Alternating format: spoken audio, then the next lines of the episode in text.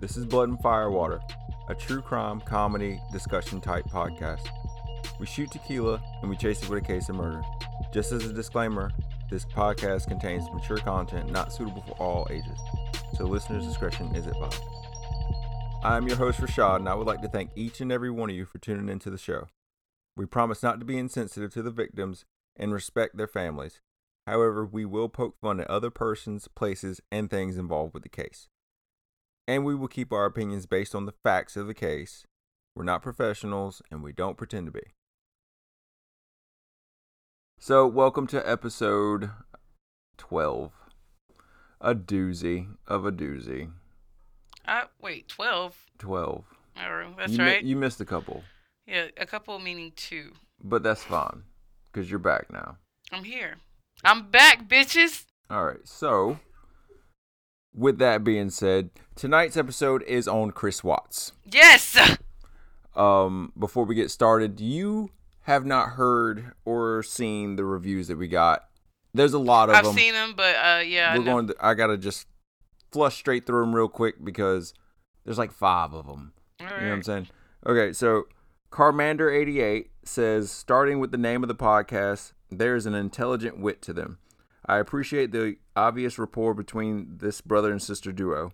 They have a fascination with the topics, they cover it, and it really shows. Congrats, guys. It's great to see that there are weirdos like me so close to home. This was a podcast that's from Spartanburg. Oh shit. So like I reached out to him, was like, "Hey, check the show out," blah blah blah, and they were like, "Cool." Uh, Jacob Stein from GA says this podcast is one of my new faves. As a giant true crime fan, I listen to a lot of pods. I love the way Rashad tells the story, and I think the banter between Rashad and Brandy is really funny. Great job, guys. Keep it up. Thank you, bud. Well, if you show the fuck up. All right. But, So okay. wow, Whatever. you had to slide that in there. I wish I would've seen ABP Finance. Okay, you are you going? Are you done? Are you finished or are you done? I'm sorry, I didn't slide the shot. okay. You shot your shot. ABP Finance says, So well done. Hosts are fantastic and the episodes are captivating. Way to stand out in this genre. It's really hard to stand out in this genre, so thank you, ABP Finance. Thank you so much. J Ho Sack 87 says, The boys at True Crime Lab love blood and firewater. Great knowledge and stories. Fantastic discussion, and it reminds me of my brother and me. Great stuff, y'all. Keep it up. Another um, podcast that I'm friends with, though you should check out their podcast if uh, you haven't. True Crime Lab, love it. Check it out. So there's that, and then we have um, Skywalker 0429. I've never been a true crime junkie, but now I can say I am now interested. The research you put into the topics are amazing. Keep up the great work. Great work. Great. Research. Yes. That's my department. Thank you. okay. Sir, Appreciate it. what, what is Appreciate it. before, before we go any further? Are you are you are you done shooting your shots? Because I'm sitting here. Another podcast that I listen to, Mama told uh, Mama never told us. You should listen to this podcast because it's fucking hilarious. Hi, this is Lisa, co-host from Mama Never Told Us podcast. I'm a published crime thriller author. I love this podcast. Not only informative, but it does make it you laugh. Not my fault. That's what's wrote. You know how what she meant though. Yes, Now I know exactly what she she gonna meant. come for you. Come on, Mama told us. Not inappropriately, but with the banter. Great job. I'm reading the paper. I mean the phone. Yes. Thank you anyway. I love this podcast. You should go listen to it because I will. it's funny. Okay? Mm-hmm. That's it. That's it. That is it. So we got one more from Monafea85. She says, Hey, so I'm a true crime junkie all day, every day, so much that I have to force myself to watch funny movies at night to keep me from sleeping with a knife. On that note, Blood and Firewater is a great listen. I absolutely see myself smoking a blunt oh, with these two and having a wholesome time talking crime and laughing. I don't listen to comedy true crime podcasts as the host can be overly obnoxious and loud, but not Rashad or his sister. It's definitely the right amount of funny and out of subject commentary to keep you listening, laughing, and relating. On a tequila note, if you have not tried Clase Azul tequila, you're missing out. the best, she put her Instagram feed on or her Instagram name on there. Thank you anyway, Mona Lisa. Mona fuck. Mona Faye. We we really appreciate. We I love reading the like the heartfelt reviews, like the ones they're like, bro, let me just I feel like they just keep getting longer, and that's awesome. Like nobody wants like a their burgers are good kind of review. their burgers are good. like Okay, so now that the review's out the way, if you feel like you would like to have your review shout it out on the show, be sure to leave us a review on iTunes. Hit that purple button on your iPhone, write a review, leave five stars. We'll shout you out on the show. You can also follow us on Instagram at Blood and Firewater Podcast and Twitter at BFW Pod Squad. With all that aside, we are drinking Jose Cuervo, Jack Daniels, clink the glasses. Let's make this happen. those are bottles. They're not even shot glasses. All right, so tonight's case, Chris Watts. So, All right, Chris Watts. I'm so excited. The afternoon of August 13th, 2018, police respond to a welfare check of 15 week pregnant Shanann Cathryn Watts and her two daughters, four year old Bella Marie Watts and three year old Celeste Cathryn Watts. Her car, phone, purse, all found inside of the house. No sign of Shanann or her daughters. This happens in a quiet neighborhood in a quiet part of Frederick, Colorado. Where are they? What happened? yeah. If you know, like I know, the husband did it. But what drives a person to a family wipeout? I This, is, asked this is our first family wipeout. Yeah, no, I asked Aunt. I was like, what makes somebody just off everybody? You like, cert- you don't jump to the conclusion that everybody has to die. You know what I mean? There there has to be some type of underlying factor that puts a person over over the edge of the fantasy of starting over and the reality of the actual situation. No. So You- this this is the story of Chris Watts. So this investigation does not last very long and this case is very timeline dependent because of the fact that just about everything was recorded with timestamps from cell phone records, police records, text messages, Facebook videos. This is the first case I've covered that's completely transparent and technologically impacted and very well documented. Obviously, Chris Watts, the husband, didn't think that this case would catch the media attention that it did and thought he would get away with the murders of his pregnant wife and two daughters, especially after multiple unconvincing interviews with the media. My thing is, did he think that he would get away with this in the media? Mm-hmm. Like, does he really think he stands a chance of playing the role of a grieving husband and father without even trying? His attitude, his body language, That When- ceiling fan? when police find out that the mistress uh, find out about the mistress and i mean after they find the mistress it's pretty much over Yeah, no, you cheating on your wife? We got to look into that. Not only have you are you accused of murder, you're also accused of adultery. Right? No, well, you're doing adultery. one thing i want to know is did the mistress have more to do with this than she led on Uh, that's what i'm saying I, I swear to god She had to know. It had to be some pillow talk shit. we'll just start the story from when shanann and chris met All right. Shanann Cathryn Rzucek and Christopher Lee Watts met in North Carolina in 2009 through mutual friends and became friends on Facebook. Shanann was diagnosed with lupus, which is a chronic and complex autoimmune disease. Lupus can affect the joints, skin, brain, lungs, kidney, and blood vessels, causing widespread inflammation and tissue damage in the infected organ. Just so you know. Yeah, throwing that out there. She's also at the tail end of a divorce. She wasn't talking to anybody, she wasn't dating anybody, and showed no interest in dating at all, but decided one day to just meet Chris, who she confesses in a later Facebook post met her at her worst. But Chris picked her up, and they were on their way to building a future together. Chris proposes in 2011, and they sealed the deal November 3rd, 2012. In 2013, they moved to Fredericksburg, Colorado with some friends while their house is in under construction. And in December of that year, Bella Watts is born. At this time, Chris is a mechanic and Shanann's a saleswoman beginning her uh, career at a car dealership that they both worked at. Did you find out what Sh- Shanann is? What do you mean? Like her her mom speaks in the accent. Rushchik. It sounds. I'm not gonna say Russian. I'll say Eastern she's European. yeah, but she's definitely not American. But like when I heard her mom say it, I was like, all right, she's Yeah. talking in an accent, and this name means something from wherever the fuck she's from. They were becoming that all American family minus the dog. Well, they had a dog, but it wasn't until later. But they were on their way.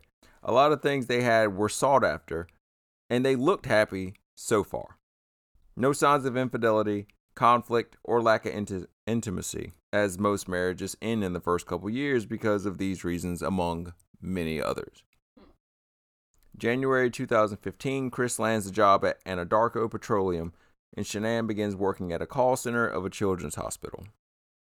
July of that year, Celeste Watts is born. There were some complications with Celeste after birth. She was born with a narrow esophagus, which took a lot of surgeries to correct, and later both kids would be diagnosed with asthma. Medical bills piling up from all the surgeries between Bella, Celeste, and Sh- Shanann, and as well as the medicine and treatments had to be completely debilitating. I tried it. Debilitating. Mm. For them physically and mentally. Debilitating. debilitating. All right.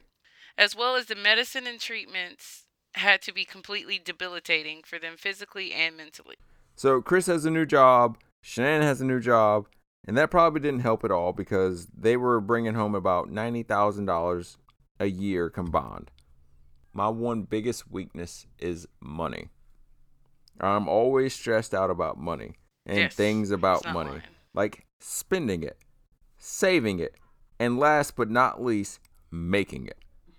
I'm sure they spared no expense on their children, but that's where you land into insurmountable debt. And I'm sure it motivated most arguments around the house.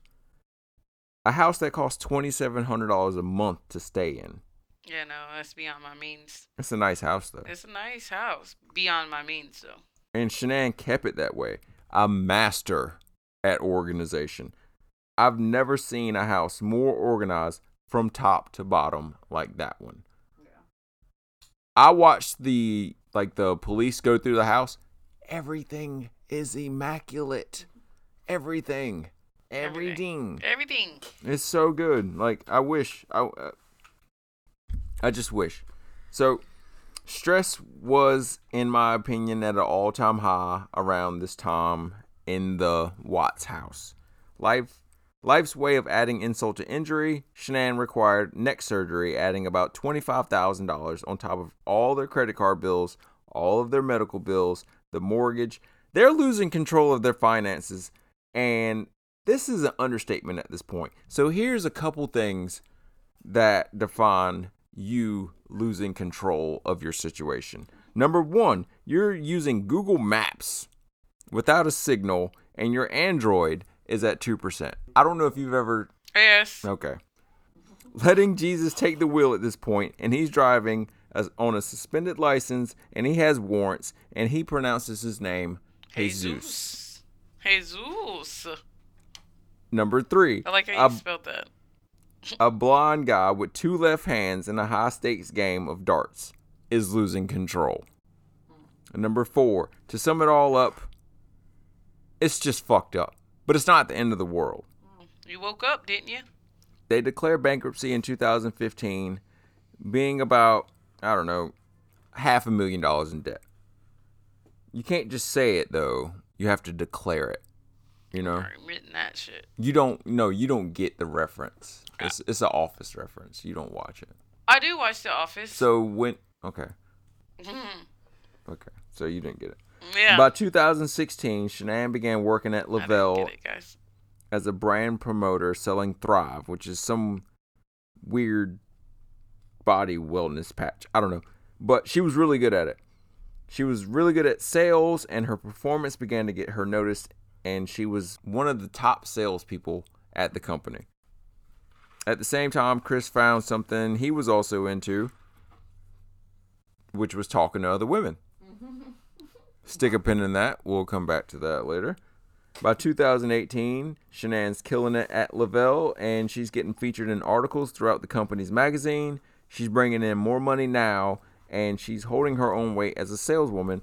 So the family got to reap the benefits of her recent success, traveling around the country, out of the country, staying in nice hotels and resorts. She even got a brand new car because of her sales record. You ever seen the Mary Kay cars? Cars, yes. Yeah, like they give you a pink Cadillac or yeah, they give you they give you some I kind don't of know. Like a, a lot of people have car like businesses. You, you could say Mary Kay or Geico or. I mean, I don't know. I, Mary the, the only one I really know of is the Mary Kay car because I you see never pink. seen a Mary Maid's car? No, they give you a, like that. I'm sure if you have, if you're a Molly Maids, like you just slap the decal on the side of your car. It's nothing special, but like they gave her a car and was like, "This is your car. This is yours now. We don't, want it back. we don't want it back." Yeah, What? That's one thing I didn't know. things are starting to look better and brighter for the Watts family. The struggle seems to have brought the family closer, right? May 2018, Shanann announces online that she is pregnant with their third child.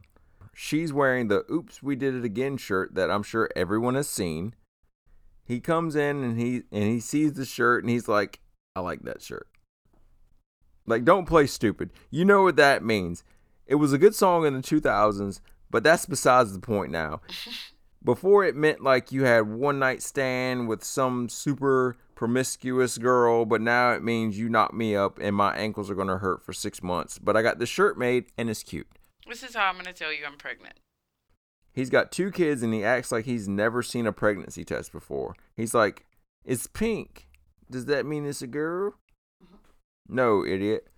You and were they trying for another kid? And the shirt was just a cute way to post it online, maybe? I mean, it's 2018. People are making videos of them doing things such as announcing that they're pregnant, and yeah, After all this debt they got, though. I know. I mean, but you know what social media is? It's a front. Maybe it was a tactic to to keep the relationship going. Mm, I don't know. So when Chris finds out that she's telling him that they're pregnant again, which it seems like he didn't get right away, he replies with, That's awesome. I have been alive for a long time, and when I ask someone how they're doing and they say any kind of words that imply the word awesome, I know they're lying. You're lying. You aren't awesome. This guy did not think this was awesome. He thought this was awful. Yeah, like, hey, bro. Now I gotta tell my girlfriend that my baby mama slash wife hmm. is pregnant. This is awesome. So June 27th, 2018, Shanann and the girls go to North Carolina to see family for six weeks while Chris stayed behind for work. That's a long vacay. But Shanann pretty much worked. Six weeks? Yeah. Yeah, Shanann pretty much worked from home so she could still operate mobily. Yeah. And I understand why Chris didn't go because of work, but he said that he would join them on a later date. Shanann couldn't have thought any other, you know, situation like Chris Chris can't cheat. He has no game. She yeah, she said that he has no game. He probably didn't have any kind of rhythm, and I personally think that he wouldn't have the balls really to just you know, do it. I mean, she's a great woman and a great mom. Like, what the fuck was he thinking in the first place? Like, what was she do? She had lupus. Pull-out game has got to get strong. I mean, and then I wonder though, like, oh yeah, they they determined what the baby was, Mm-hmm. but I thought it was yeah, too far. Now, it's during this vacation that Chris begins to basically court Nicole Kessinger, the mistress. Her voice is so fucking annoying. The mistress and also a co-worker. On July 7th, 2018, the stench of infidelity is now in the air. Shanann notices a lapse in communication during this vacation on Chris's part. He's missing phone calls, he's missing text messages, and he offers bullshit excuses. Now we have a I have a um excerpt from the the text messages. You read Chris's part, I'll read Shanann's part. We're gonna do switcheroo. So Alright. this is this is a brief text log from their conversations. You okay? It's like you don't want to talk. I keep trying to talk and I had to dig it out of you. Um, I'm fine, babe. These last few days at work, uh, I put a lot of responsibility on me with new people. I didn't mean to seem short, boo. I love you to the moon and back. I miss you. And I feel like you just want to work out and run. I wish my husband wanted to talk to me. Yeah, that's some. Rough stuff. Yeah, exactly. After all, this couple He uses boo a lot. Have you have you read a lot of the text? Yeah. After all this stuff this couple has gone through together, I can't imagine that someone could need another set of emotions to be involved with. Like, it's hard enough to make one woman happy, but two? And keep both of them? Mm-mm, I don't, even, bruh. Listen, Both of them? If Aunt had a baby mama, Both I of met them? I'm like, nah, but you ain't gonna make me happy and It's- her happy because y'all got a kid. Fuck that. Either way, two women, Two women. that motherfucker will go in cardiac arrest. Like, no. On July 14th, Chris and Nicole, the mistress, visit the Mustang Museum after visiting his house for the second time. Meanwhile, Shanann had called Chris five times that day, in which he answers one, and four more times later in the day, which go unanswered according to phone transcripts. Eight out of nine go unanswered. In any good standing relationship, you're done Oh yeah, no, fuck you. All right. I really don't know what could have been going through her head. Maybe bad reception her on her part because she's in the mountains of North Carolina. I know all about that shit because going up to the mountains of North Carolina, you just get really bad reception. Yeah, I guess so. Cause Chimney Rock was a bitch, Maybe he's cheating. Maybe he's not. It's really a, a coin flip right but now. he definitely was. He definitely was, yeah. She was already suspicious, but there isn't much you can do from North Carolina to Colorado. Uh, it's really boring in North Carolina. I wonder why he. That's where they're from. Yeah. Shit. she knew something was up, but maybe she didn't want to go full retard and just thought and start thinking that he was cheating. So Shanann started reaching out to friends because Chris obviously does not want to talk. Chris comes out that his feelings have changed about the marriage between them, about the new baby, and things basically begin to break. Trying to keep two women can be exhausting. But Shanann is being a trooper though. She suggests marriage counseling and try to salvage what's left of their relationship. And good on her. You know, hey, that that is a what what what the kids call a ride or die. Or wifey material. She's trying to keep the family together, probably willing to look past the fact that Chris is talking to another Fucking woman. other women. She suggests fucking counseling? That's marital rock bottom, but a step in the right direction of rebuilding that foundation.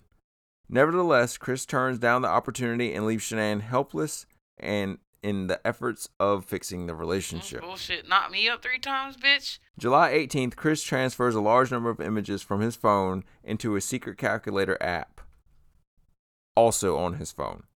The images were of Nicole, dick pics, and such. He does talk to Shanann l- earlier that day, but only for about four minutes. This day is Celeste's birthday. That same day, Chris begins to search for Myrtle Beach vacation rentals. Myrtle Beach. Yeah. Dirty Myrtle. Fucking, I almost got body snatched in, dirt, and Dirty Myrtle. He did. It's it's true. He went down there. We went down there. I swear to God, I birthday. almost got body snatched. It was it was so real. Rashad was so drunk that he just looked sad. We were supposed to get on a slingshot and the sky wheel, and this we lost him. Yeah, I got lost. I get off the sky wheel and they're like, "We can't find your brother," and I was ready to fight everybody. I'm like, "I'm sorry, we're in one of the top three cities to get kidnapped in. What do you mean you can't find my brother?" I'm My- a catch too. my yeah, like right, my mind goes straight to worst. No, but uh, long story short, this girl tried to hit on him while he had his arm. No, homegirl tried to body snatch me. Like She- I she saw gonna- I saw her goons standing in the back, and he was like, "We want Her him." goons were other bitches. This girl had on a white romper, A white romper, yeah. and that's Shout out to the girl in the white romper. right? Shout out to that bitch. And she had the audacity to try to snatch my brother, body snatch my brother, and they were dancing. Hmm. So mm. it was. Was, that was a bold And move. both these times, you guys, I missed. Like, I don't know. I, I guess I was enjoying my birthday, but mm. I missed this shit. Like, I'm like, mm. I enjoying myself. My brother looks sad. He's embarrassing me. I can't be around this guy. So Myrtle Beach, y'all. this uh this encounter between Chris and Nicole, it, what was a casual encounter is now a full blown affair at this point. Chris takes this vacation from Shanann and his two girls as a getaway for him and his mistress. And Nicole isn't any better of a person. On the 24th of July, she searches, Man, I'm having an affair with, says he will leave his wife. Right. I Google stupid shit. I don't never, I've never, Uh, Bro, I, I've Googled stupid shit, but I, I feel like I never Google anything that these psychopaths. But I, I Google stupid things. Like, I look up a lot of stuff. I'm not going to say, per se, you know, whatever. Somebody hands me something, I don't know what it is. I look it up. we it don't want to know what you Google. All right, well, I just never Google shit like that. Like, uh, how to kiss my boyfriend. Or- Oh, come on. Like if you were born at the age of Google at this day at this day and age, you would be googling stupid shit too.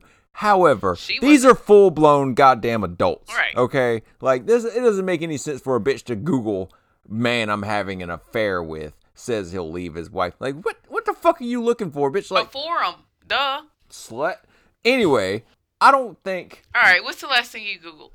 What's the last thing I googled? Yep. Someone asked me how to um get two mics working, and I was like, okay, it'll be a lot harder for me to explain it to you. I'll just Google this video real quick and send you the link. That's the last thing I googled. So, how to get two microphones? I googled a KidKraft Shimmer Mansion dollhouse. There's that. Oh, okay. So So, what- was this a casual encounter?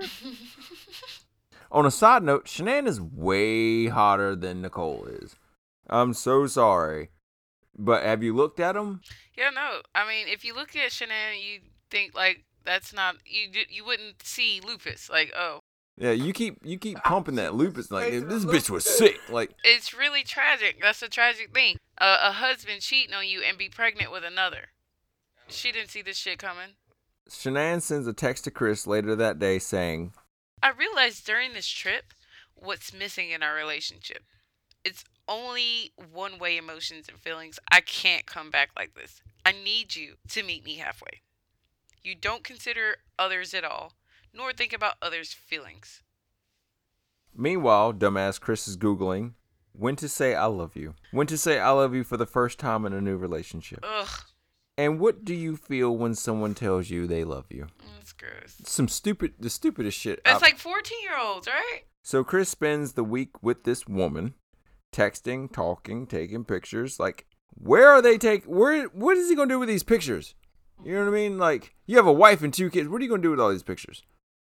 You know, like hide them, look at them. Like, Yeah, no, you'd be surprised what white men do with pictures. are you scrapbooking with your side chick? Chris and Nicole spend the night at the Great Dune, uh, the Great Sand Dunes, July 28th, 2018, and of course they take even more pictures. And of course they look stupid. The day of his flight to North Carolina, July 31st, 2018, he transfers another gaggle of images and videos to his secret app on his phone. Check your husband's phone. I'm not looking at that motherfucker's phone. At this point, why even bother? He's basically started an entire new relationship. Why even go to North Carolina? Instead, take the time to just pack your shit and leave while your family is among other family. You know what I mean? Like let them do all your dirty work.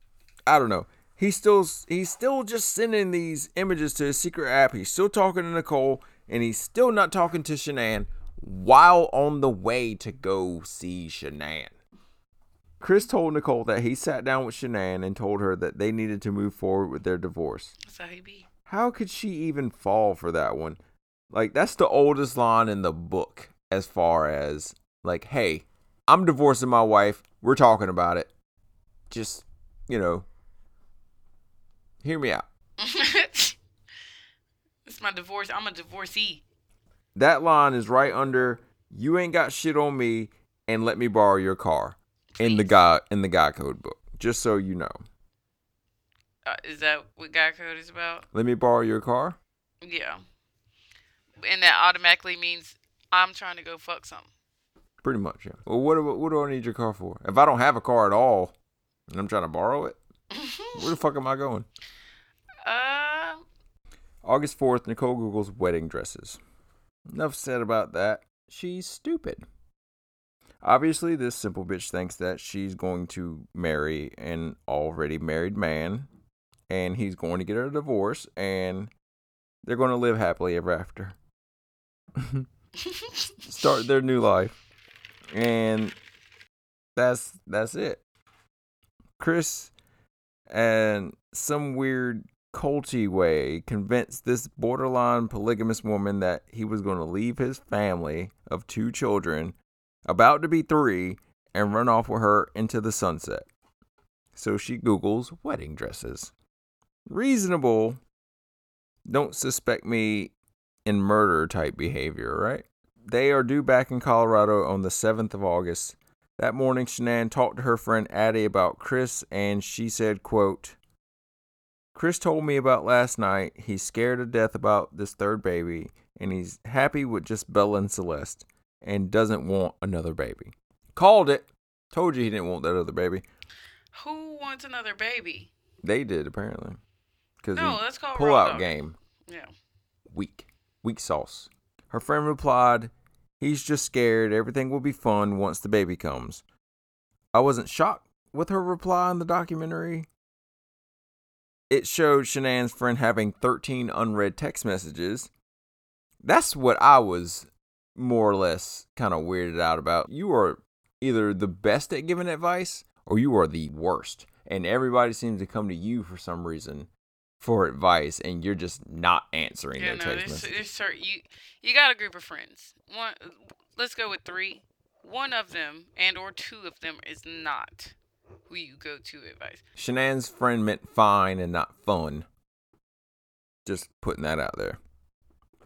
So, August 8th, Shanann cancels the gender reveal party she had been planning weeks before. And on the 9th, Chris and Shanann spend that whole day reconciling their differences.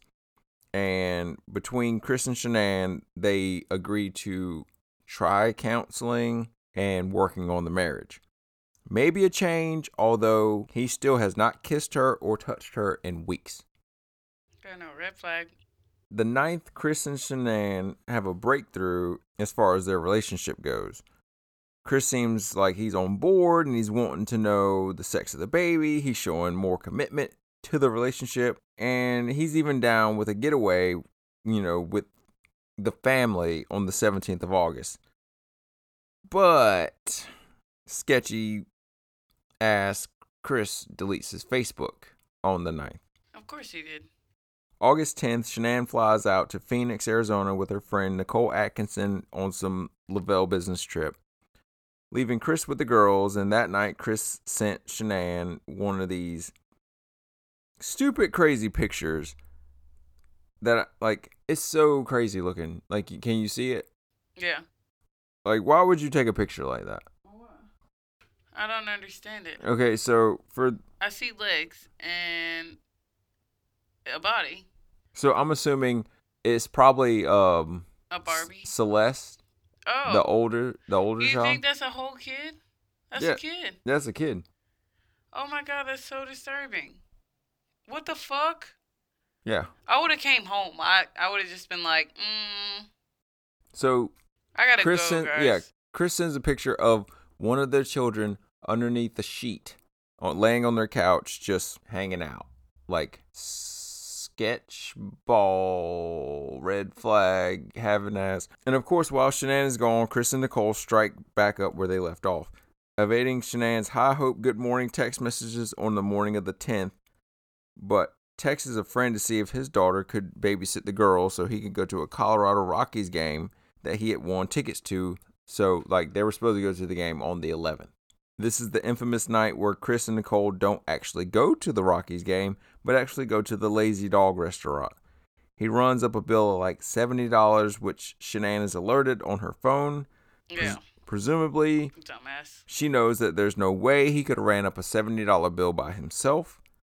Chris tries to say it was all him and he had salmon and a beer. But But it cost seventy dollars. Shanann. But maybe he tells her that he also sold someone some Thrive patches, like, you know, the the body wellness patches that they were, you know, pumping like Shanann, salesman of the saleswoman of the year. You know, her husband's out there slinging patches too, right? Right. Not right. So you He- got me. so Shanann tells him to save the receipt so that she could write it off. Or her being in sales, maybe she knew something that we all should know about going out to eat. Salesmen can write this kind of shit off on their taxes. yeah. You know what I mean? Like so like let's say your job's all about Every yeah. that doing that kind of thing. You can write it off on your taxes. I need to talk to somebody. I need to figure out who I give these receipts to so I can get my money back. Before this point, Chris had been paying for his side chick's getaways with gift cards. I guess like Visa gift cards, so he could just, you know, use them anywhere. But this is the first instance that Chris outs himself. Maybe he's thinking he's about to leave anyway, might as well murder their credit score. And only if he had left it at that. Or maybe he was just out of money. Who knows? August 12th, a coworker tells Chris that he has to visit a work site the next morning, but he offers to go and check it for him. I got this. The work site is Cervi 3 19. Shanann arrives home from work, the convention slash conference in Phoenix, at 1.48 in the morning. Verified by her front porch camera and her friend Nikki Atkinson, who just dropped her off. Security footage from the neighbor's house shows Chris leaving for work at 5:30. He places a phony call to Shanann's phone at 8:25, then calls the girl's school and tells them that they will no longer be attending. And then he arrives at Cervi 3-19 at 8:30. That's sketch as fuck. Like, hey, I'm gonna, you know, I just need to let you guys know that uh, I know it's the middle of the year. uh, but my kids It's the, actually the beginning. It's August. yeah. It's the beginning of the year. Okay. So my kids won't be going here anymore. yeah, we're so done. Your principal sucks. like I could imagine that they were like, "What? What's your reasoning, sir? Like, why His pullout game is weak. this pullout game is whack?" That morning, Shanann had an appointment at her gynecologist at 9:15. She had been feeling good during the trip and she had made an appointment for the day that she got back, but she does not make it. Meanwhile, Chris is looking up Groupon coupon coupon coupons. Me- Groupon coupons. Meanwhile, Chris is looking up coupons on Groupon for Westin Snowmass Resort. Shanann's friend Nikki grows concerned after multiple calls that go straight Yeah, to no. voicemail she wouldn't let go, y'all. and texts that go unanswered. She goes to the house at 12:10 p.m. that day and knocked on the door. She checked the garage to see if her car was there. She goes back to the front door, and the Watts have one of those keyless panel locks like I got, like one of those where you Yeah. just punch the number in. Did homegirl know the password? Do you know? She came over there with that Yeah, cop and was n- like, "I need you Yeah, Nicole know, knew the code for it. in this house." Yeah, but nobody knew about Nicole. So mind you, Shanann's friend and the cop, and this is all on camera, showed up at Shanann's house, and she eventually got in, in touch with Chris, made him come home, and convinced him that everything was fine. This isn't when nothing was discovered. Well, she she gets entry to the house, but only inches. There's like one of those hotel security latches that can be, you know, you can lock the door from the inside, and yeah. so Well, he said he he fucking lied and said that the garage door was broke because they're like, well, is there any way you can open the garage door? well at the same time, the security system alerts Chris that someone has opened the front door. Yeah, but the latch, the chain, right? Right. So Okay. some the door's open, but you can't get in the house. Right. Chris calls Nicole, which I guess he knew that she knew the password for the door. She alerts him of the situation, you know, the Shanann and the girls not answering the door. Something must be wrong, and he replies with, They're on a play date. Hmm. Nicole's not believing of this shit and stays at the house, desperately trying to get someone in the house to answer the door. She knows, like, you can only lock that latch from the inside. You know what I mean? Right. Yeah, because some somebody got to be in there. How did that latch get locked? She's calling other family members and friends in hopes that someone may be in the house, but she also blows Shanann's phone up and no dice.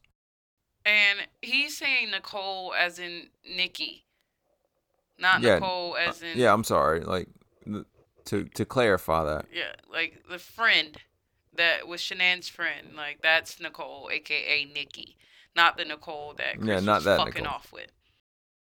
She does what any other concerned friend would do and sets the alarm off again at 12:27 Like, I told y'all, like she is not playing. I'm telling you, if it was Takara, any of my friends, but her specifically. Chris calls and tells Nicole to leave. Don't call the cops. Don't break in the house. Everything is fine. Everything's fine. Shanann's on a play date. Fine. N- Nicole, Yes. Nikki, Oh. aka my middle name is Nicole, by the way. the the realest friend ever, Yes. Uh, the realest friend alive. everybody had to feel shitty because that bitch was like, "Look, something ain't right." She drives to the OBGYN and asks if Shanann had made it to her appointment, to which they replied, No. So she's livid. She goes back to Chris's house and sets the alarm off again at 12:41 p.m. Like I need a friend like Nicole in my life. I'm telling you, bro. We all do. As nosy and invasive a friend can possibly be, let your ass go missing and you owe them your life because they saved you. Mm-hmm. Hopefully. Right? No. I mean, it was too little, too late here, but she fucking tried again and again and again. Get you, get you a Nicole that's not sleeping with your husband. So Chris calls and tells Nicole that he's an hour out, but he's on his way and not to be concerned. But exactly one hour after that phone call, Nikki calls the police for a welfare check. Officer Coonrod arrives at 1:50 p.m. Good, prompt, missing white woman timing, Yes. and starts to search the perimeter of the house.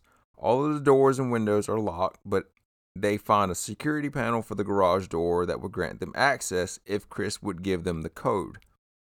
Nicole calls Chris again at 1:59 p.m. to get the code, but he tells her that the door does not work. Well, he had this all masterminded out, you see. To prevent anyone from coming into the house, he put the latch on the door before he had left for the but for wouldn't the, the back door be open? back door. The sliding door. No, all that shit was locked. How did he get out the house? The garage. Oh yeah, the shit he lied about. Fucking asshole. He put the latch on the door before leaving, so if anyone come would you know bother to come and investigate, like Nikki, Right? He He, would- knew. He, he knew would Nikki have- was gonna fuck around. he would have Tom to get back to the house and do some quote unquote last minute cleaning. Mm. And he figured he would stall Nicole or anyone long enough, or maybe they would just believe the playdate story and just leave. Open the door. The only way he knew how was he had the only garage door opener. He was going to sell the house because he was in the process of already selling the house anyway. Make his clean getaway with his brand new mistress, Nicole Kessinger. Not the Nicole we're talking about I'm- now. You know, Nikki is who, yeah. Okay. I'm just trying to fucking figure out like what makes one just off everybody for Family wipeout. Family wipeout. I don't. I don't know. I'm telling you, it's. We're, we'll get to it. The officers get on the phone with Chris, and Chris changes his tone. He says the entire system is jacked up, but he'll be there in five minutes. So, the cop is at this point ready to just break the door down. I mean, he's got a potentially, you know, passed out pregnant woman with, you know, lupus unconscious in the house with two kids inside. Kudos to both of these saints. Mm-hmm. We need more people like that on earth. Chris pulls up at 2:07 p.m. and runs out and gets something out the passenger seat of his truck. He didn't run into the house, you know, concerned. Mm-mm. Not to What's going on? I just pull up like what? So what's the problem, y'all? He didn't run to the house, not to the cop, not to Nikki, but to the passenger side seat of his car. He knows his wife isn't there. He's in no rush whatsoever. He could at least be a little bit more convincing at this point. He kind of just saunters up to Officer Coonrod and acknowledges him for being like a fucking hero for half a second. Mm-hmm. And nowhere near, you know, long enough to be convincing of why the officer is even there. You know what I mean? You're like, hey, officer, how are you? What's the problem? No, I need to get something. Hold on. So he opens the garage door, like, eh, you know, whatever.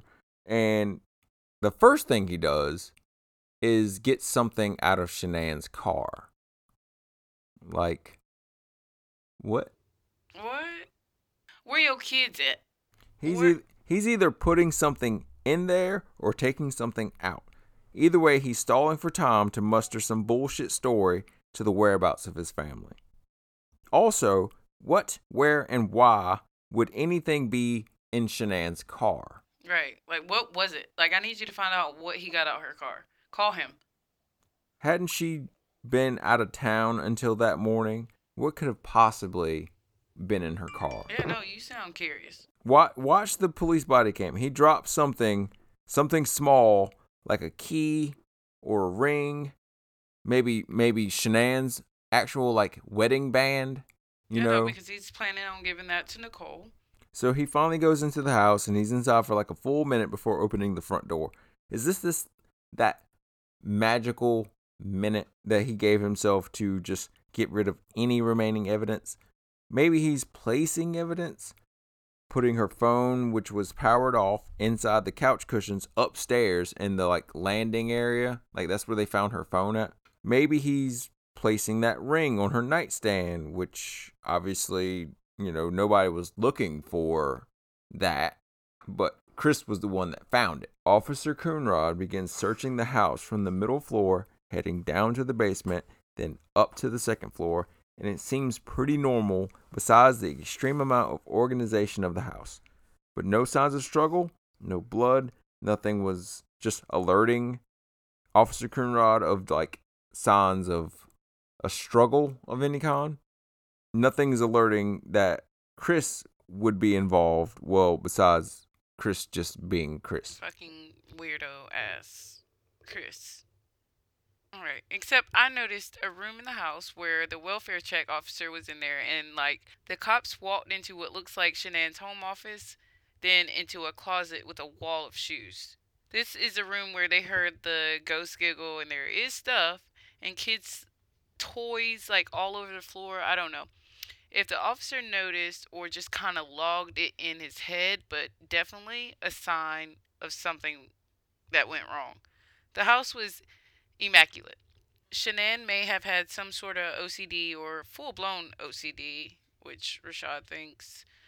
But uh, find something. In the OCD is real. OCD is really real.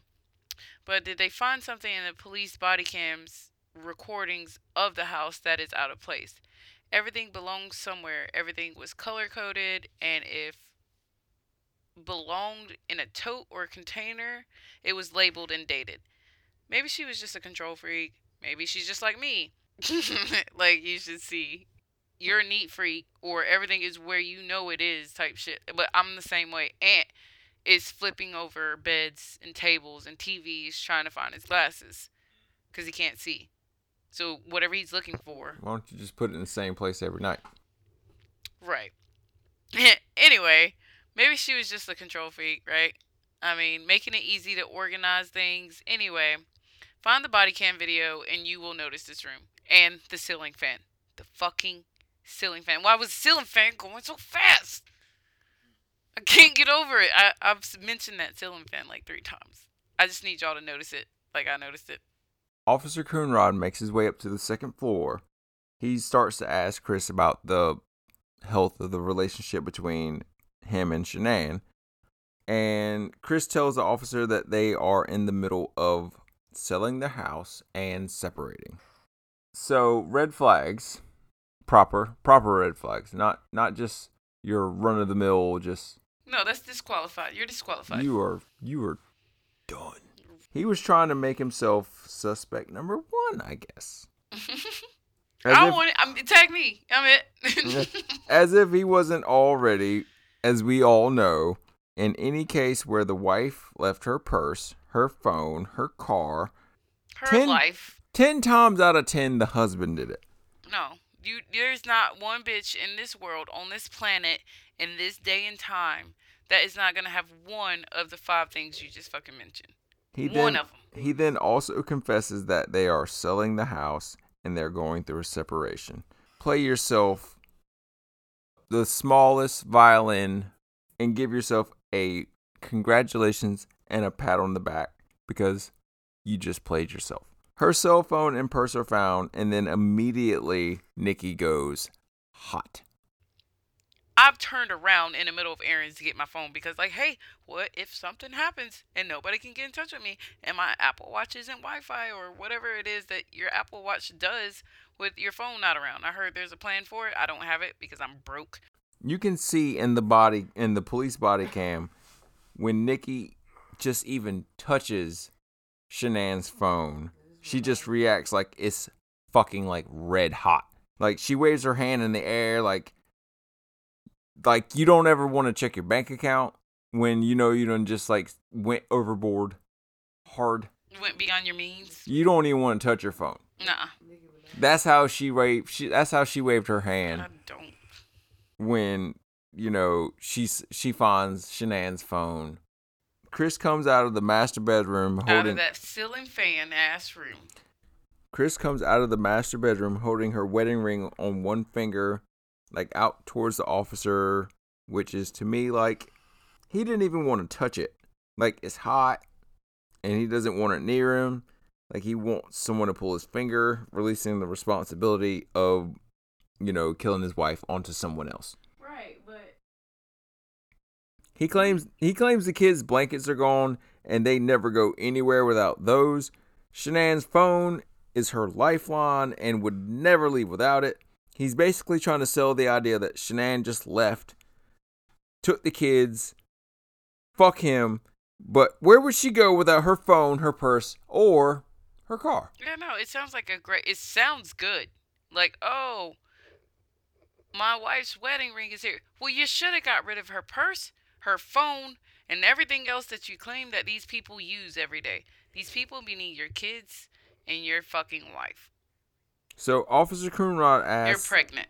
She's pregnant. She's pregnant. We, yeah. She don't have her phone. Nope. Okay. Missed the OBGYN. Okay. Right. So, Officer Coonrod asks for a recount of Chris's day. Chris says Shanann came home around 2 a.m. He awoke at about 5 a.m. to get ready for work. He he and Shanann then had an emotional conversation. He backed his truck into the garage to load some tools for work Right. Tools. and then left at 5:27 a.m. Mm-hmm. During their emotional conversation, Quote unquote. Shanann told him that she was going on a play date later that day. What? Who? Can we call the people that they she was supposed to have a play date with? Mm. So Ben, Nicole's son, Nikki's son, I'm sorry, the friend, the bestie, the bombest ass friend I've The ever heard of. Her son had been there the entirety of the situation, and he comes up the stairs like, Chris, this guy's security camera shows you leaving the house and shows us pulling up. No one has left the house, and Nikki and the cop are just standing there waiting for Chris's response. You can cut the equator of tension. Okay. You can cut the tension in the room with a fucking knife between Nikki and Chris. And Chris just replies with, "Okay, Okay. What? okay, What? What? just just okay." Okay. Okay. What? He's fucking done, son. Yeah. No. I Even mean, Nikki looked at the cop like, "Do you want to arrest him now, or do you want my son to kick his ass first? How- how- And and It's been established by now that Shanann is not inside of the house. Why isn't this house being treated like a potential crime scene? And why aren't they outside looking for her? Yeah, no, that's a new one. guys. Obviously, we know why at least Chris isn't because of the implications. right. No, But- he's done, son. He's in there trying to sell this sad ass story of his family being missing, which is just not flying. Yeah, no, I, I mean, You one- ever you ever try to fly a kite with no wind? This is that story. I don't understand because it's just like, dude, they got you. You might as well not go on on on um the news and say that your whole family's missing. You want them to come home. All that sap ass, stupid ass shit that he did, because, like Nikki said, they had him.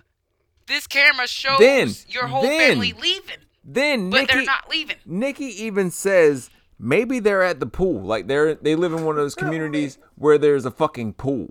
Okay, uh, but Nice. wa- was Nikki trying to help Chris? Like, you know what? At Maybe least helping offer suggestions. And Chris replies with quote, "The pool? Eek, I don't know. I mean, maybe. I'm not going out there. It's really hot out today, and I don't see them going to the pool of all places." Unquote. Well, he already said even The if, fucking pool on a hot day, bro. Uh, uh, yeah, that makes sense. That makes complete sense. But he That- already that's the established that perfect. wasn't That's the perfect. That's the perfect reason for you to leave your phone, your purse, shit like that. If you're going to the community fucking pool, Go. He's like. I'm not going out there. It's hot. Ugh. douchebag. So the- com So the neighbor's camera. Didn't pick up Nikki or uh, Shanann. No, it did. They go to the neighbor's house. The neighbor has been waiting for them, just fucking waiting. Because I, I imagine my man has seen that video. Like after he saw the cops start pulling up, he's like, bro, let me let me rewind this shit and go back. What is it? He has video evidence of Shanann being dropped off by Nikki and Chris backing his truck into the garage and going to work. I guess. Yeah. You know, just pr- I mean, at least he Going didn't. to work. You know, it wasn't a massacre. It was, it, it was simple. He did it simple. so Chris has got to be like, I'm fucked at this point. He has absolutely no interest in this or keeping it together either. He lost his shit in the neighbor's living room, rocking and rocking and putting his hands on his head. Doing doing the putting your hands on your head allows for more air to be breathed okay, into in his, in- in into your lungs. Like if you put your hands above your head, you you can breathe in more air. Fun fact. So because it's literally he's literally squeezed himself out of air in the video. Y'all have to watch the video. Like, just watch it. Like, because it just is red flags everywhere. Especially the fucking ceiling fan. He eventually pulls it together and tells the officer that she's pregnant. Oh. Thanks, Chris. The cop and the neighbor talk after Chris leaves, and the neighbor says Chris is acting sketch as shit. That's Chris. Chris doesn't normally back his truck into the garage, so why now? Because Chris knows that the neighbor's camera is there, obviously. He Ah. he he's normally super quiet and, sketchy, but like, you know, sketchy like anybody you know that you don't know. Like my neighbors across the street, they're sketchy because I don't know them. But now he's acting super sketchy, which changes everything. So I see my neighbors like taking out a whole bunch of trash, super sketch. Like y'all don't normally take out that much trash.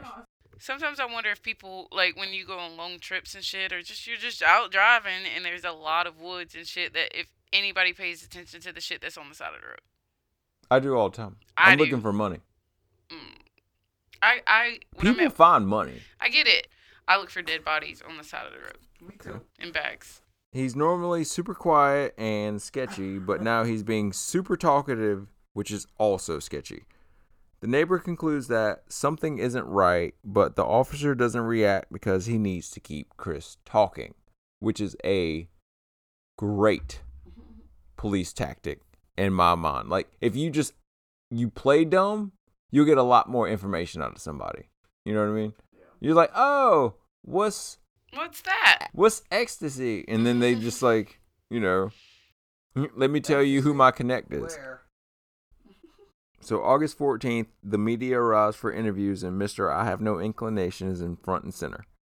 He does three separate interviews in front of the house that Debt built.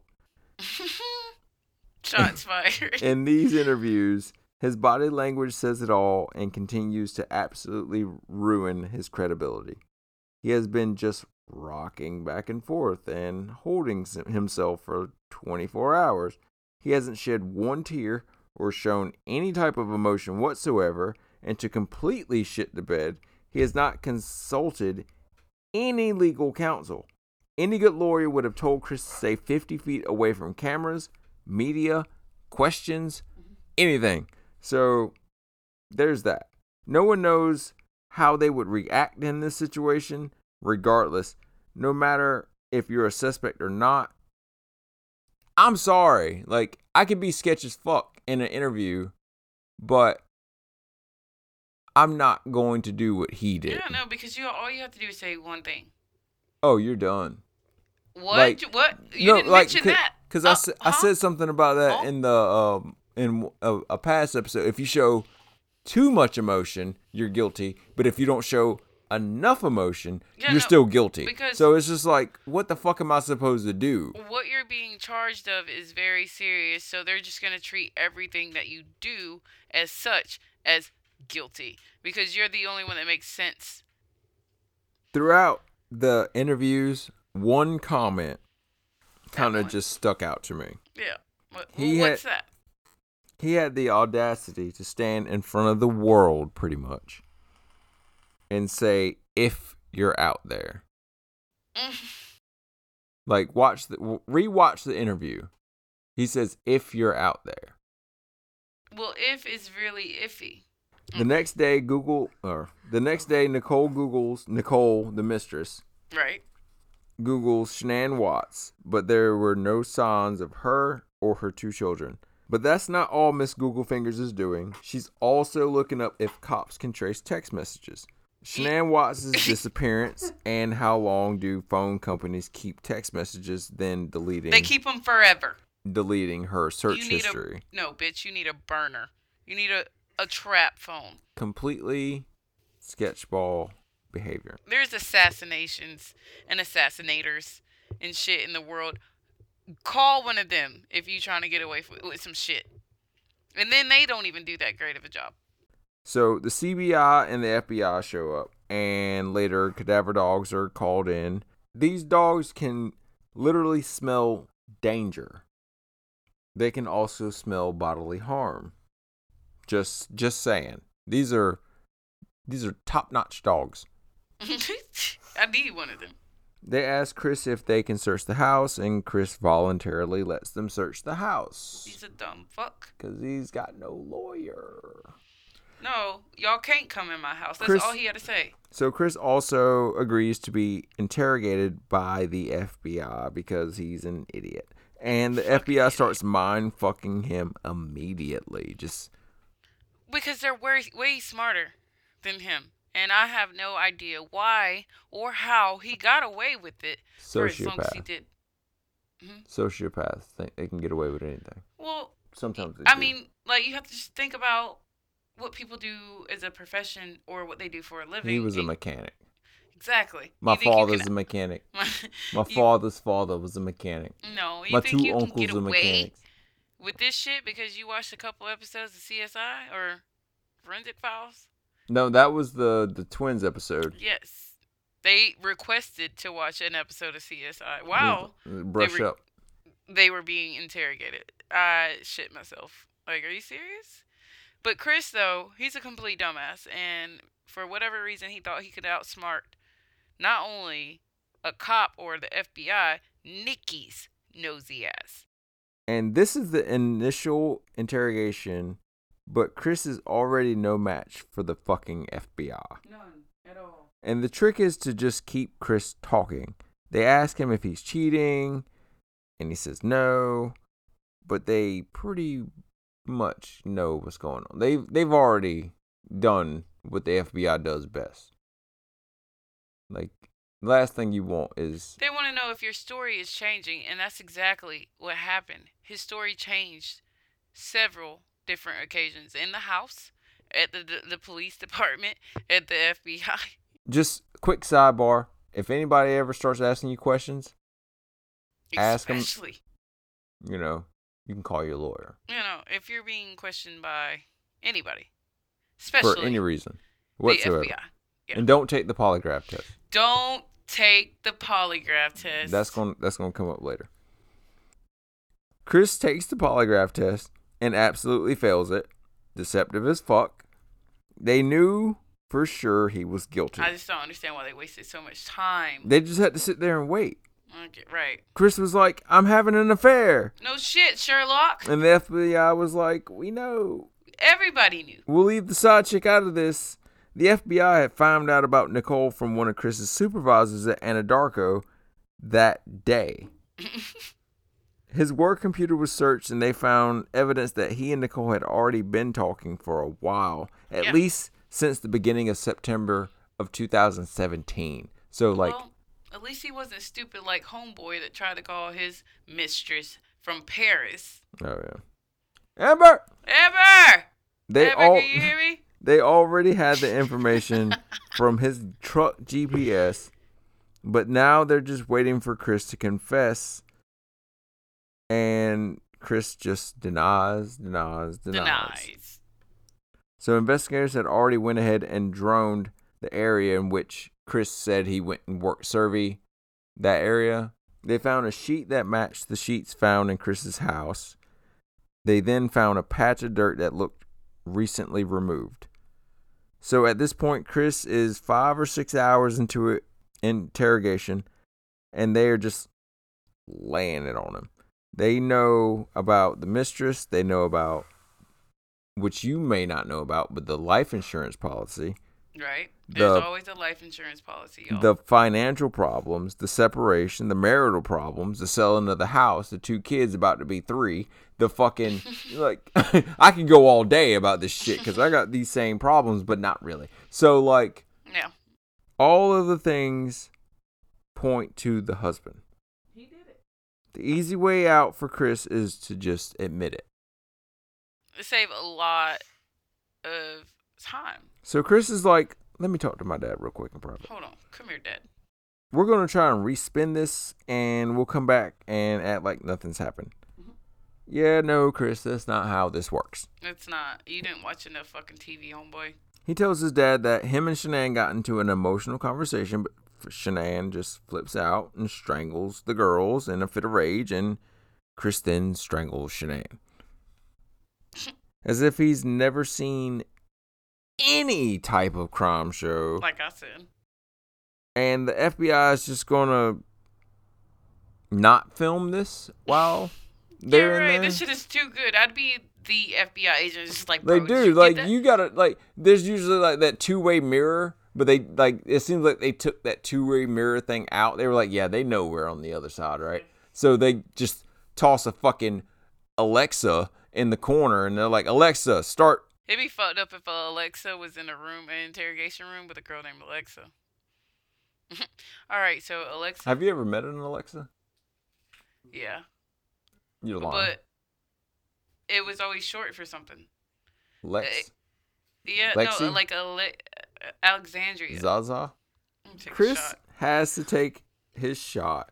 He's out of ideas. He basically just takes one from the investigators. One agent had suggested that Shanann had something to do with it. Maybe maybe she did something to the girls and you know, I don't know, man. That shit happened downtown. That bitch was not playing.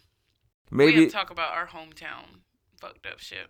maybe it was a tactic on their part to just get them to keep talking, you know, just feeding that information. I mean, after 5 hours of just running out of shit to say, when the police or the FBI are in the room, you can just say anything in those rooms and you know, you're fucked at some point.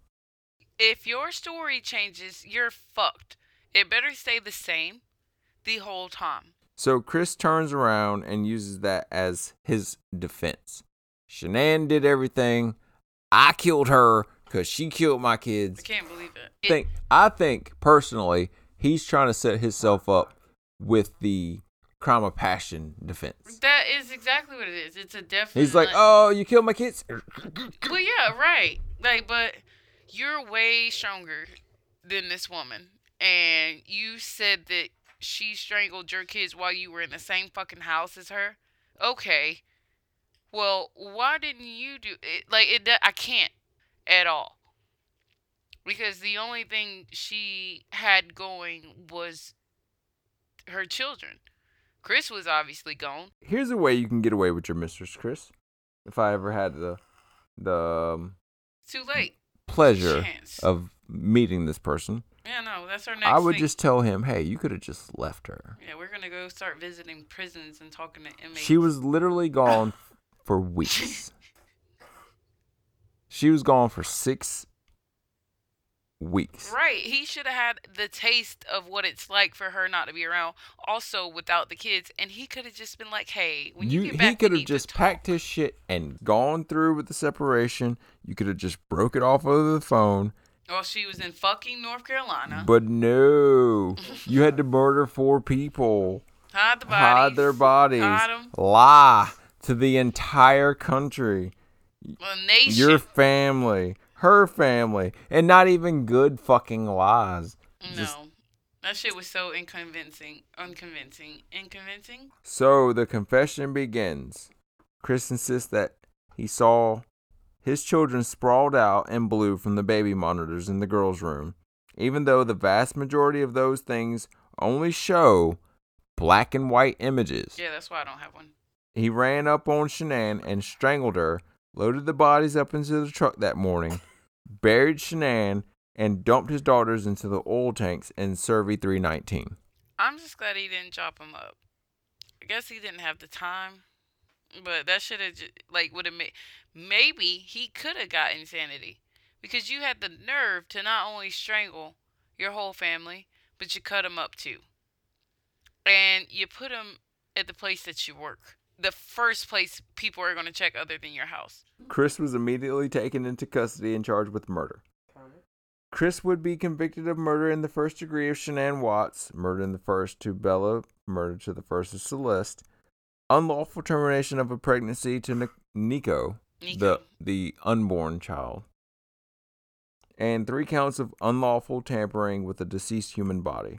Shanann's family decided that they would decline the death penalty, as they did not want any more bloodshed in this case. He was sentenced to five life sentences without the possibility of parole. So the autopsy revealed that Shanann's daughters died of asphyxiation due to smothering. But Bella, the four year old, fought for her life, showing defensive wounds inside of her mouth, then somehow dumped into an 8 inch hole of an oil battery. Reference a sheet of paper, and that's how wide the hole was. What? A sheet of paper? Yeah, that's how big the hole was. Shanann also died from asphyxiation, but her in her case, she was manually strangled by Chris's hands. Shanann was recovered face down in the fetal position. However, it would be difficult to recover the bodies of the little girls. The tank had to be drained of all of the crude oil, and before they could be found, the firefighters did recover their skin. Oh. They had been degloved, meaning their skin was just falling off. Like acid? Like pouring acid on somebody falling off? imagine you you know what it looks like when you um you sit in a bathtub for a real long time. wrinkled. I hate being wrinkled. Well, their skin became wrinkled gives and then chills. just started melting off. I, mm, I, I like how you said crude oil because, But that's what it is, well, yeah, because you definitely can't use that oil now. right? The husband did it. no, no, what? Ah, I hate this motherfucker. he was he was on TV on Tuesday and he was in jail by Wednesday. Yeah, and then it just seems like because of all the evidence and all the shit that you're, you know, that we have research on, it seems like he got away for at least a week or two, but no, it was less than 24 hours. I'm not trying to make any excuses for Chris in this horrible tragedy, but I think, hear me out. no, no. Uh, It every could have time been. say hear me It could have been those fucking patches, those Thrive patches you see in those pictures he's wearing, like he's uh, he's got those patches on. Yeah. But really, Those thrive those thrive strips could literally fuck with the chemistry in your body. really, Rashad? Those things play with your mental shit. Yeah, You know, like sure. You can fuck your head up, but if Really? not if not used properly, I read somewhere that he was doubling up on those patches and working out like a goddamn madman. it's like doing steroids. Are you, do you feel the same way about road they aren't they aren't they aren't tested. That, that's my thing. And Are at, these cigarette patches? at least thoroughly Are these tested. cigarette patches? No, they're like I don't I don't they, they have like hella vitamins in them and like they give you energy and you're just like feel like working all the time. Like if Chris didn't plead out, maybe he could have used it in his defense. Right. Is what I'm saying. I'm not saying that it's any excuse. Well, I mean, I would Like if someone box. drank too many Side cups of coffee, murder. like would that motivate you to kill somebody no but you could say hey i drank 13 cups of coffee and i shot up my office my bad like they're gonna they're gonna start asking questions about the coffee company like hey what are y'all putting in that fucking coffee they would ask hey thrive or hey Le-Vel or whatever the fuck it's called what are y'all putting in these patches Yeah. because my man's got them on in every See, but single that, that's fucking how your picture mind works. that I mean, I'm just works. I'm I'm I'm pulling strings here. You know, Mm, like strings. I've I- th- that's one theory that ne- never has you know come to fruition. Like, hey, he could be using something that maybe isn't for human consumption. Yeah. So, I get it. I get it. Pull your strings, bro. Also, I think Nikki had something to do with it.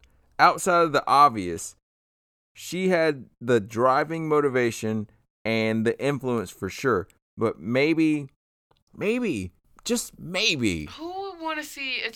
she was the mastermind. Who would want to see a child lose their life? Like seriously? Did the FBI not find it suspicious that she deleted all contact between her and Chris after the fact? Maybe it was her plan the entire time. Maybe because it fell Oh, apart. She might have been a sociopath. maybe it it was because Chris fell apart so fast that Chris couldn't hold a story straight and just couldn't handle the guilt. You know, she had to like play it off, but Chris was like hard body like I'm trying to save this bitch. You know, I'm family, not going. I'm not going to say anything against her, but she was like I'm going to throw him all the way underneath the bus. I am the bus. And and I'm gonna run him over. So like that's that's my whole thing about the whole Nikki Chris thing. Uh, He's like, cause he's like, no, she didn't have anything to do with it, and then she's like, no, he had everything to do with this. that was all him. That was all him, y'all. But she could. But like, what- we don't know anything about Nicole. She could have been a legit psychopath and like crave shit like this, and probably like, and if it was the case, this probably isn't her first time. Okay, but what allegiance? It's called manipulation. what allegiance does he have to her? Being that he's he's a father of three, a nice ass neighborhood and a nice ass house with a dank ass job. Right. Like, what allegiance does he have to her? all that shit goes away just because he got a mistress. Like, oh, so what about the debt and all the the shit that your wife has? Go- the mother of your children, mind you, if you're not in love with this woman no more, cool, Fine, fine, it's fine. it's fine. but you didn't have to off and all. Like, you did not have to off them all. He was Ugh, he, he was uh, he was doing interviews on Tuesday. He was in jail by Wednesday. So what really happened is Chris did say something to Shanann. It resulted in Shanann telling Chris that he would never see the girls again. all the reason to kill. He gets on top of her and strangles her, then wraps her body in the sheets from the master bedroom and drags her downstairs, loading her and the girls into his work truck. He got to the job site while the girls were still alive, and then Well, Shanann was in the back trunk. Or, like, Shanann, the- the Shanann was in the floorboard, Yeah. already dead. Wait, no, she. Is, does that video not show her in the back of the truck? From what I've read, it said that Chris loaded her deceased body in the back of the truck and then packed the girls Inside of into the car. the car while Shanann they were was still not inside alive. the car. Where the fuck was she at? She was on the back of the truck. Bullshit. Watch it again. I, I'm not watch it on saying your you're TV? wrong. Did you watch it on your TV or your computer, or have you watched it on your computer at all? I watched it on the TV. Okay, so watch it on your computer, which is a smaller So screen. you put her in the back of the truck. She was on the back of the truck. You can see this white thing like just there. Like it you you wouldn't be able to make the body out. But why would he put Shanann in the car with the kids alive? These kids Obviously, with the intention of killing killing the kids. They, no, he was he was gonna kill the kids regardless, but he could he spared them from seeing their mom dead on the floor. uh, I'm not. I'm not going to dispute what you I'm saw. you, No, uh, I'll she- I'll, she I'll go back back and watch it. That's why he backed that truck in that fucking garage because if he wasn't gonna put her on the back of that truck, well, well, I mean, I guess he could have backed the truck up to put her inside, but like the kids were alive, and for for whatever reason, I feel like he still had a little human in him left, and he didn't let the children see the mom dead. You just gotta watch it again. Yeah, I'll watch it again. So, up to this point, he got out. He dragged the body of Shanann Watts to the location of a shallow two foot grave where she would be placed face down in a fetal position. Cece, the youngest daughter, was first. Chris placed a blanket over her face and she was strangled to death. Then Bella. No, that's fucking bullshit. She fought for her life, but she was no match to a grown fucking man. Right, and why would fucking Nicole be a, a match to a grown man? Like, she didn't strangle them. Obviously, he strangled them. She was also strangled to death, and then their bodies were dumped in two separate oil batteries. Here's my opinion on how this probably played out. Not going to give any kind of excuses for his actions, just what I think may have motivated Chris to act on his narcissistic thoughts. Whatever. Why'd you have to cover their face, bitch? You should have watched that shit happen. Maybe you would have stopped. So I think he may have started to think and break bad when Shanann had left for North Carolina for six weeks on vacation. This is the time that he spent the most with Nicole. Now, maybe Nicole had planted the seed and said something along the lines of starting a new life. yeah, but that doesn't mean wipe your family out. maybe it was Chris that said it. Somebody said it, and that released that energy into the universe. Right, but there's ways. Now, obviously, Chris isn't probably talking to Nicole about marriage outside of the fact that he wanted out of his current marriage, but he's flustered with all these new live butterflies and he's obsessing with the thought of leaving Shanann and the kids to get what he wants. A narcissist, if you will. Fucking psychopath. So- sociopath. Fucking paranoid schizophrenic is what he is. Okay, so maybe the patches and the supplements from Thrive had nothing to do with it. Let's let's just go ahead and count those out, side effects wise. Maybe headaches here and there, and the occasional nausea and anxiety attack. But if not used properly, I feel like he could have done some damage to his thinking patterns. Like it fucks with your brain chemistry. They have not tested this stuff from Le-Vel, and I've looked it up. There's no tests on these patches. Just just saying. I welcome anyone to go to their website and tell me wrong, but like I looked it up. I was like, "All right, so what are the side effects from these patches that you could possibly put on your body?" Nothing. Hmm. So, there's that. He began to put his physical fitness first. He started working out and working on this new relationship with Nicole. He was working out to get stronger so he could strangle his whole family. And it's crazy how Shanann may have missed this change in behavior from Chris, but she could have missed all of these red flags because she worked so much to provide for the family. But Shanann put the family first, always. Period. Yeah. Period. So I think Chris's plan was to leave Shanann the right way, but when Shanann told him that he would never see the kids again, he broke bad and strangled her and everybody else. Everybody. Anybody with most of the common sense they were born with knows that just because he was having an affair does not mean that she can just take your kids away and you'll never see them again. That's what court is for. Chris, could have played the long game and taken this through family court, maybe got them every other weekend, maybe every other other weekend, Mhm. like some shit like that. Maybe even joint custody. But maybe that just wasn't good enough. Who knows? He probably upped his patch count like 3 or 4. It has to do something to you. You might be right. Let's try one. No. So, here's the twist. He told Nicole that he was going to do it.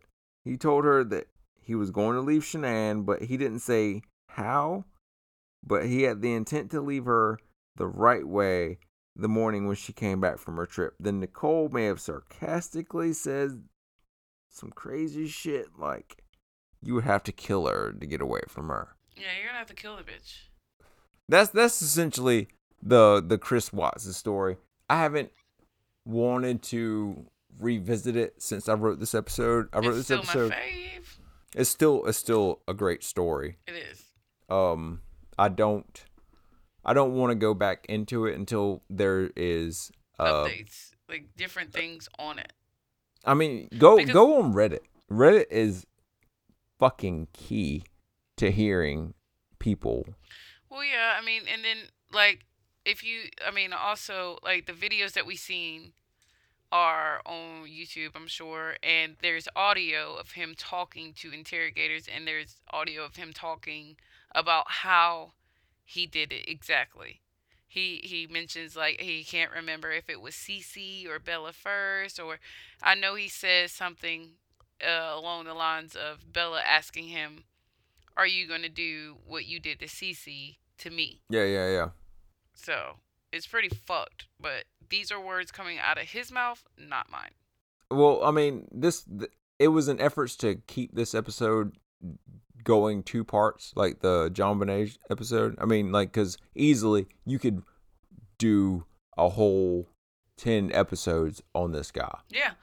Not not one and done. We'll, we will turn turn back up on this episode. Like I can't I can't tell you when, but like I know for sure if I find a a, a book uh, like an actual book with you know I mean, he's gonna be on TV. Somebody's gonna go no, he's gonna he's gonna write some bullshit. Yeah, he's he, gonna write well, some he, bullshit. he is writing. He's writing a whole bunch of women and be he has yeah, hella- but that happens with every every fucking serial killer. Yeah. Richard Ramirez had like hella pen pals. And Rich- it doesn't help when you're attractive No, it, it really doesn't help.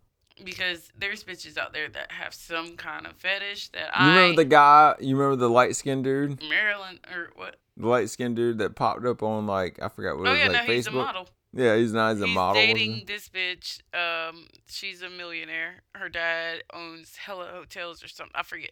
Maybe I'm not right, but y'all know the hot felon with the pretty eyes Yeah, and the that guy. tattoos. He left his wife and two sons for a bitch that had money. He ain't do nothing bad. I'm sure what he went to prison for wasn't nothing. Like car theft or some shit. Yeah. He looked like he stole cars. He has modeled for all the major just like all the major labels as far as fashion. Yeah. Should you not? Light he don't need problem. he don't even need homegirl money. She's in the middle of leaving him actually. Like so Yeah, he left that. his baby mama. That was that's old though. That's that's He's just old as fuck. but still like like the way they went after him and the way he blew up, I get what you're saying.